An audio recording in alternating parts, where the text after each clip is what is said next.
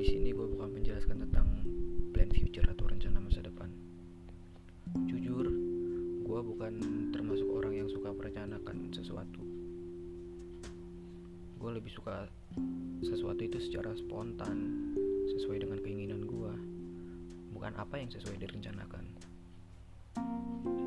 Tapi terlepas dari itu semua, gue pikir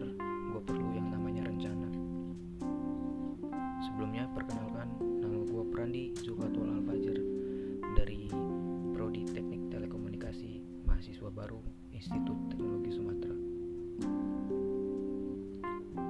Gue lebih suka spontan, gue lebih suka dadakan, gue juga lebih suka tidak diatur.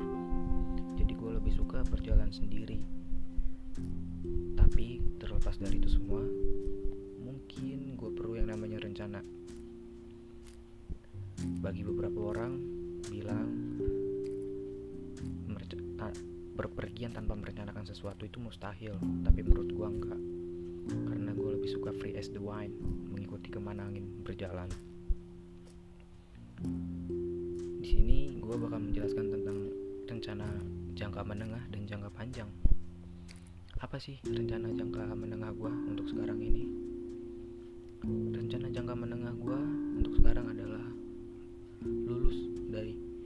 Institut dari ITERA dengan tepat waktu. Tentunya gue juga pengen membanggakan orang tua dengan nilai yang cukup memuaskan dari prestasi yang gue raih. Itu bukan sesuatu yang mustahil untuk gue dapat, tapi harus dijalankan dengan gigih dan sungguh-sungguh juga. Selain itu rencana jangka menengah gue apa sih? Rencana jangka menengah gue juga itu adalah rencana jangka panjang. Karena bagi sebagian orang juga menyempurnakan rencana itu penting. Oke, let's see. Apakah dengan merencanakan sesuatu itu akan terbukti berjalan dengan lancar atau hanya menjadi sebuah ekspektasi tanpa realita? Rencana jangka panjang. Ya, eh, rencana jangka panjang gua cukup simpel, nggak rumit, nggak begitu kompleks.